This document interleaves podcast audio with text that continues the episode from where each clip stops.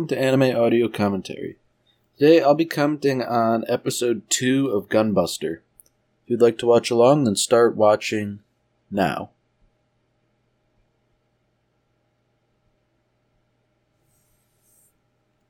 So, interestingly, we start off this episode with a flashback or a sequence taking place in the past kind of like the first episode where Noriko was talking about her father. But this time, it seems like what we're seeing here is the incident itself, which took place in 2015, which I find increasingly disconcerting considering 2015 was so long ago and it was once portrayed as far enough in the future to be considered sci fi.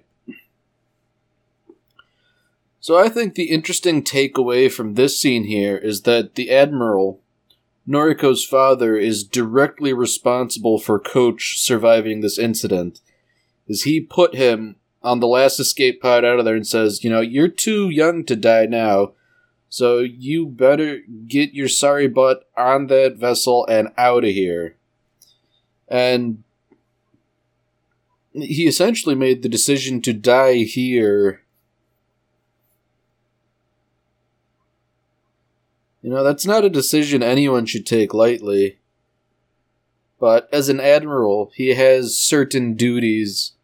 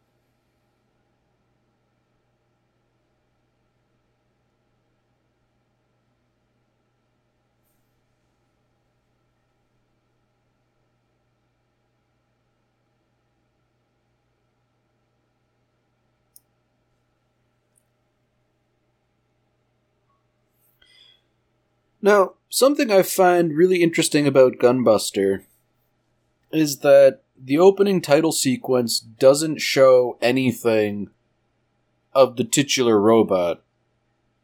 You know, it shows a bunch of things of training robots and indeed some more serious robots they use in actual combat, but none of them are the Gunbuster itself. Now, personally, I really do like the opening sequence. I think the music is superb, but that was just something I find interesting because normally, or perhaps not normally, but somewhat often, an anime will spoil plot points or things like that in the opening sequence by showing, I guess, villains who later defect to the good guys or people who become villains, stuff like that, is sort of foreshadowed in openings oftentimes. And oftentimes long before it actually happens in the show, you know, like episode one kind of stuff. So, you know, that's just something I thought was interesting that, you know, maybe Gainax was a bit forward thinking here. They wanted the reveal of Gunbuster to be this big, momentous occasion, and in doing so, they sort of hid it away from the audience for a good few episodes. Now here's something else that's very interesting. You know, they they clearly pointed out that that one robot they just flew past was a Soviet machine. The implication being that um, I believe Gunbuster is taking place in 2023. The idea is that, you know, even even in a year later than the present day at which I'm recording this episode, the Soviet Union still existed and was a major power.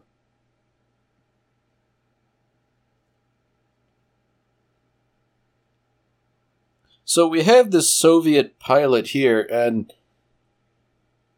I didn't notice this the first time I'd watched Gunbuster, but her name is Jung Freud. So, you know, she's been named after two pretty important psychologists, Sigmund Freud and Carl Jung.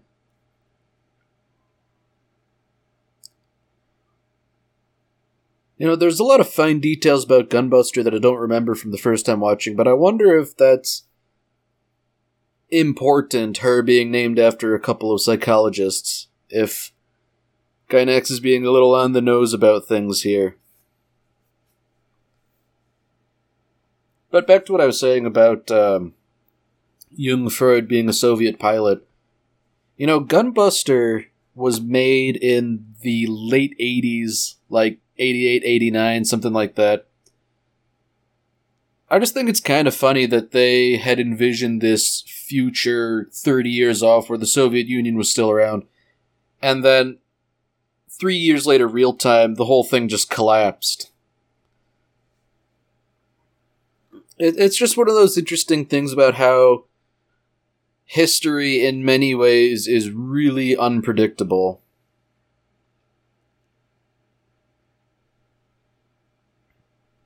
So now we could get some actual action here. Noriko and the others are using, I guess, more training mechs, but these are, I guess, uh, space worthy, whatever the term is. They're they're airtight and all that, so they're capable of maneuvering in outer space and doing all that safely.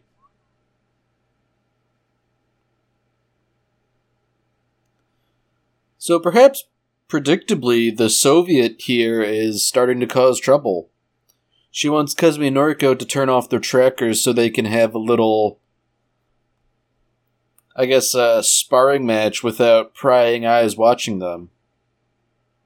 And in fact, she's so confident that she wants a little two on one match because she knows she is a superior pilot at space combat, and the other two, in all likelihood, can't keep up with her.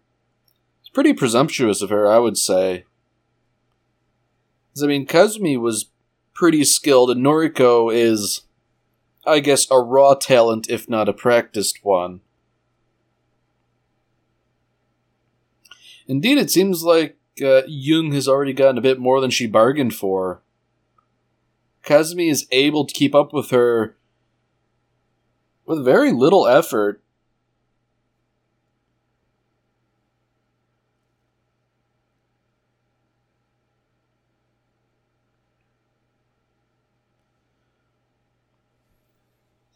So it seems to me that this whole misadventure they're going on is really a bad idea. You know, messing around in the void of space is no joke, and I definitely wouldn't want to risk depressurizing the thing I'm sitting in over a little sparring match like this.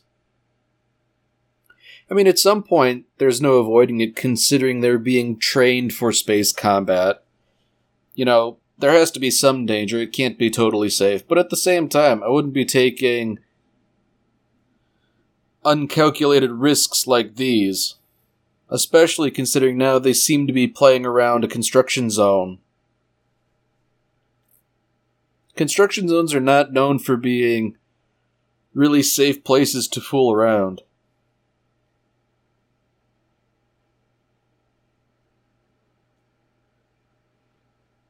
So, just to highlight how unsafe it is, while Kazumi and Jung are just rocketing around destroying things, Noriko seems to have kind of got lost and she's now just sort of idly wandering around the construction zone.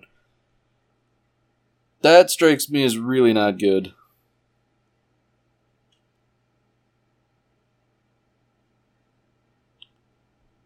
Of course, even worse, Jung and Kazumi have seemed to have stumbled upon something interesting what exactly it is is not clear, but it most likely pertains to those aliens.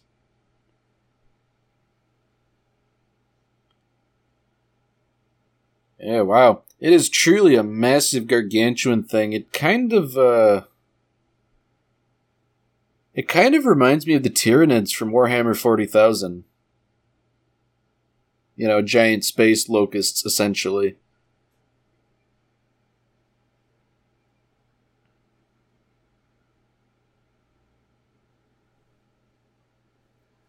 So they seem to just have its preserved corpse, but you know, just seeing something as terrible as this is enough for Noriko to break down.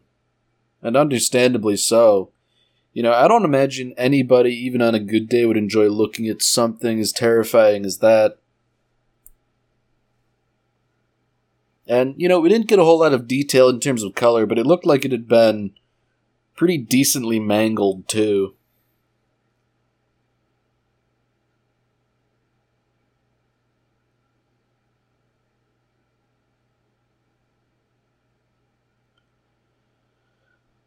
Though it seems like now they've really done it, the security system is starting to kick off.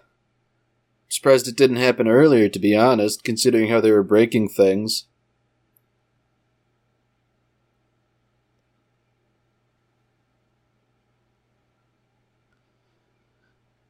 Imagine they're going to get chewed out pretty harshly for that.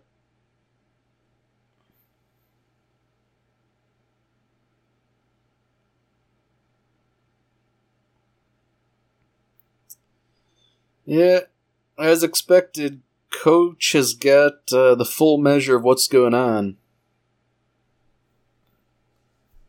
But, you know, Coach, he sort of seems to have a penchant for bending the rules. So, you know, he makes it pretty clear that, like, if you do stuff like this, you get thrown in jail, you know, for doing one of the many things you did. But, you know, we're training you to fight off these aliens, so you know, we can't do that if you're in jail, so, you know, like, knock it off, guys.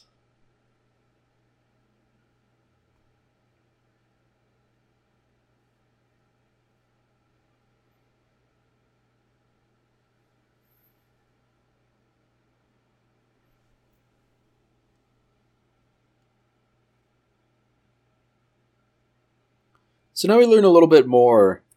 And I guess this is part of the sophistication of space travel and all that. Because, you know, despite how advanced the technology seemingly is, Noriko's father was only able to visit once a year on her birthday.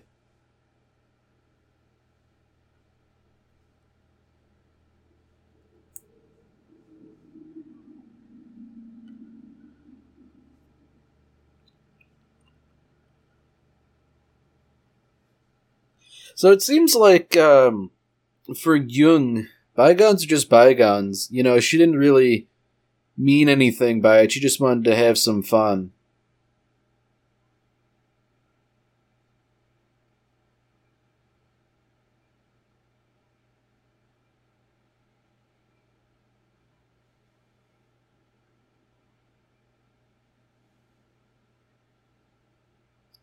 So coincidentally, during this neat little fan service scene that was obligatory back in the 80s. It turns out that Jung and Noriko have the same birthday.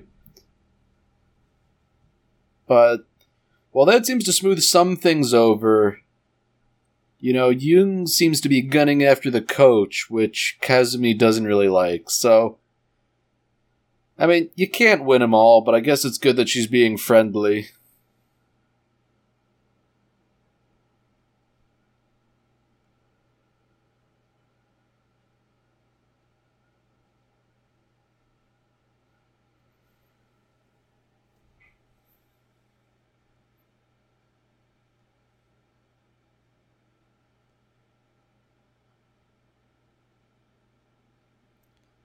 So now it seems like something interesting is happening out in space.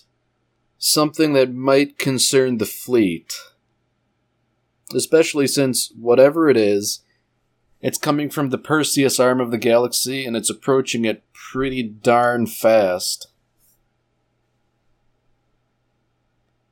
And the fact that it's so large and moving so fast strikes everyone as A really unusual event.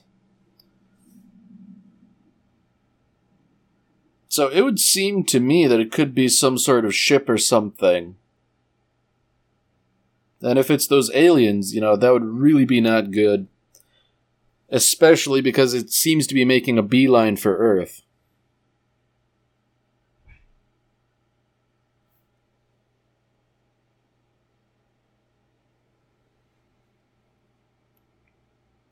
So, Coach seems to be taking this as a bit of a training exercise for Noriko and uh, Kazumi. The uh, the officer in charge here, I don't know whether he's a captain or an admiral or whatever, he seems to be doubting Noriko again. You know, wouldn't Jung be better in her place? But Coach is pretty adamant.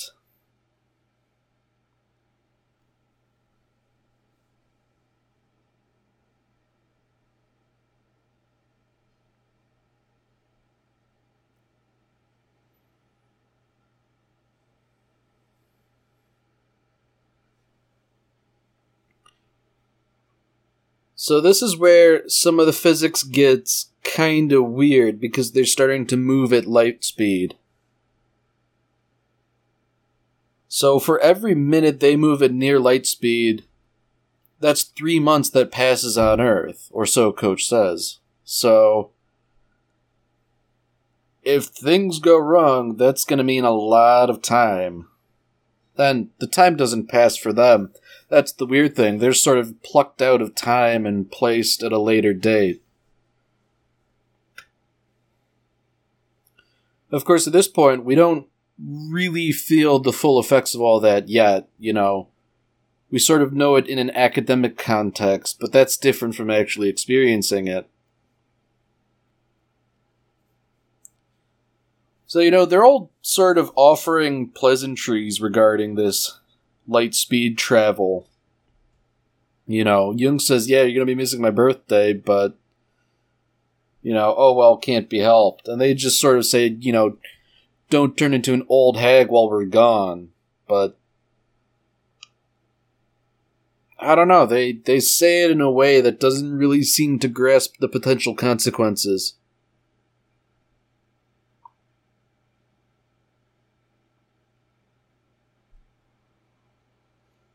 So I don't think this was ever really explained or addressed earlier, but I don't know why they wear those those face coverings.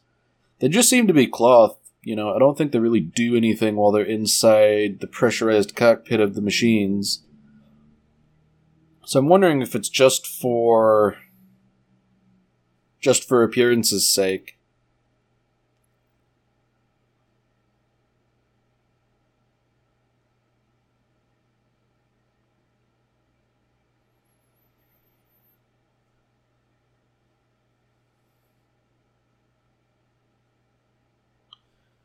So as they approach the object, it's very clear that it's a spaceship originally from Earth. Worse yet, it's the Luxion, which is the ship Noriko's father was on. Coach obviously recognizes that this is immediately not a good thing. You know, Noriko can't be allowed near it, but she immediately starts acting on her own and jumps right on it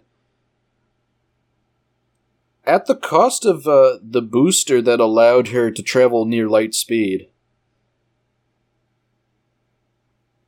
So, man, things are not good. Based on the relativistic travel, only two days have passed on the ship since the battle. So obviously, Noriko thinks her dad could potentially be still alive on here somewhere. And indeed, that's a possibility, but you know, this is breaking rules and stuff. They're messing with relativistic time here. So, it's Coach's responsibility. He's going to drag Noriko out of there, and he tells Kazumi, you know, if three minutes pass, head back, or too much time will pass for you, you know. I'll take care of Noriko. It might take us extra time, but, you know, we'll take care of it.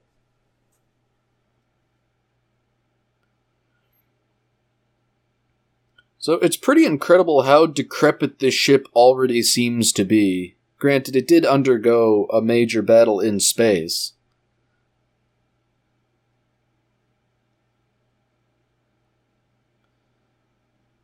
So, of course, Noriko is just single minded in trying to reach the main bridge where her father would have been.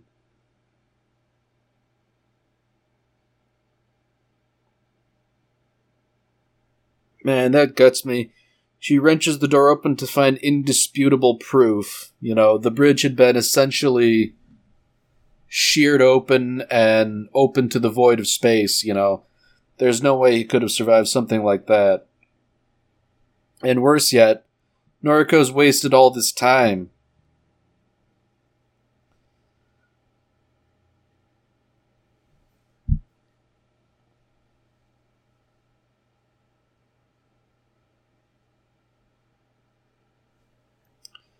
So Kazumi also seems to be wavering in her determination to hold to the mission. You know, she was instructed to leave at a certain time, but whether or not she'll actually do that is up for debate.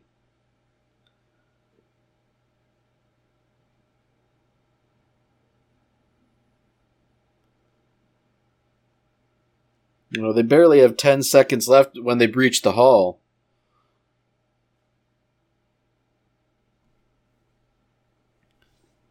So they do indeed make it, but whether or not they made it on time is the question.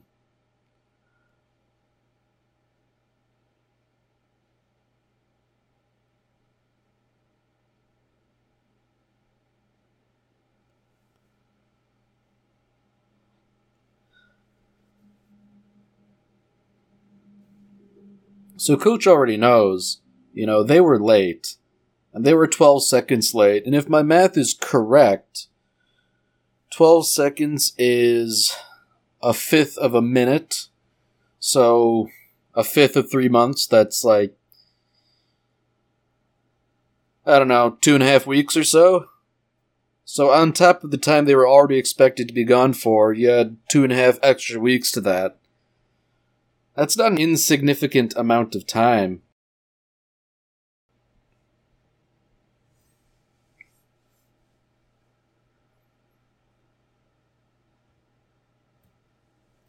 So they do, in fact, make it back to great fanfare, but it seems like everybody has essentially gone through training and graduated in the time that they were gone.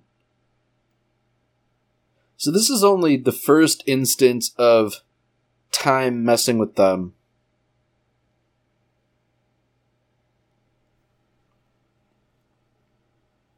So Kazumi puts it there pretty succinctly. You know, for everyone, six months have passed, Jung tries to sort of comfort her about her father, but for Noriko, it was merely an hour ago. You know, that wound is still pretty fresh.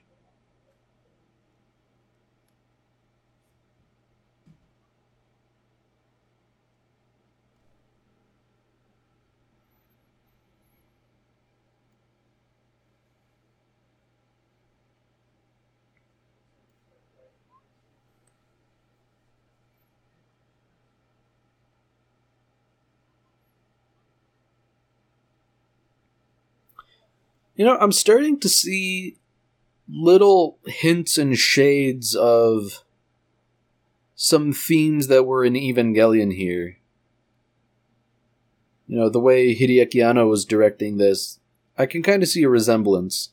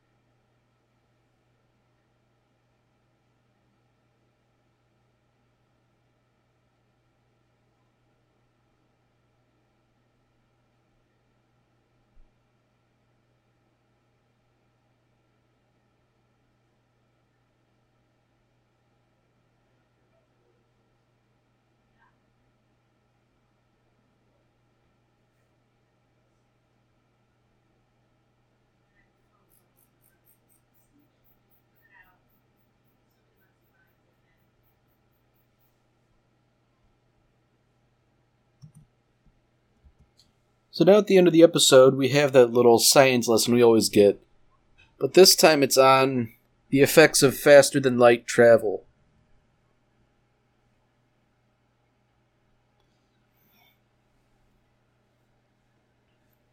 So the basic idea here, as I understand it through physics, is that moving faster through space causes you to move slower through time. And it gets up to a point where if you're not moving at all through space, that is the fastest you'll move through time. And if you're moving as fast through space as possible, then you do not move through time. Of course, the fastest you can move in space is the speed of light, but objects that have mass can't really fully reach the speed of light. You know, they can get really close, but I don't remember what exactly the limiting factor is. But I don't know. There's something about having mass that prevents you from moving quite that fast.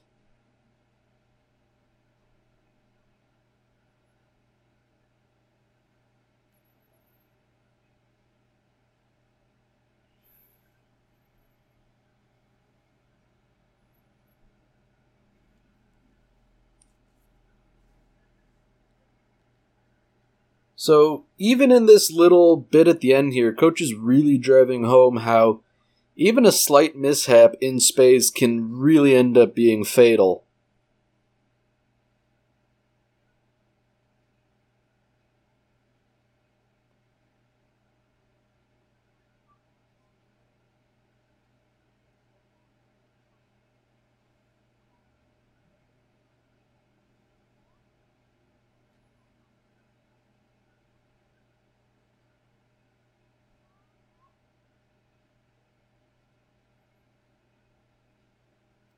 So interestingly, Gunbuster has pretty long previews of next episodes.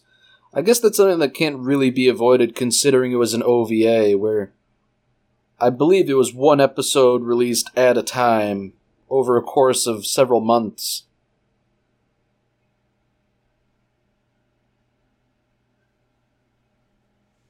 Alright, well, that's it for this episode.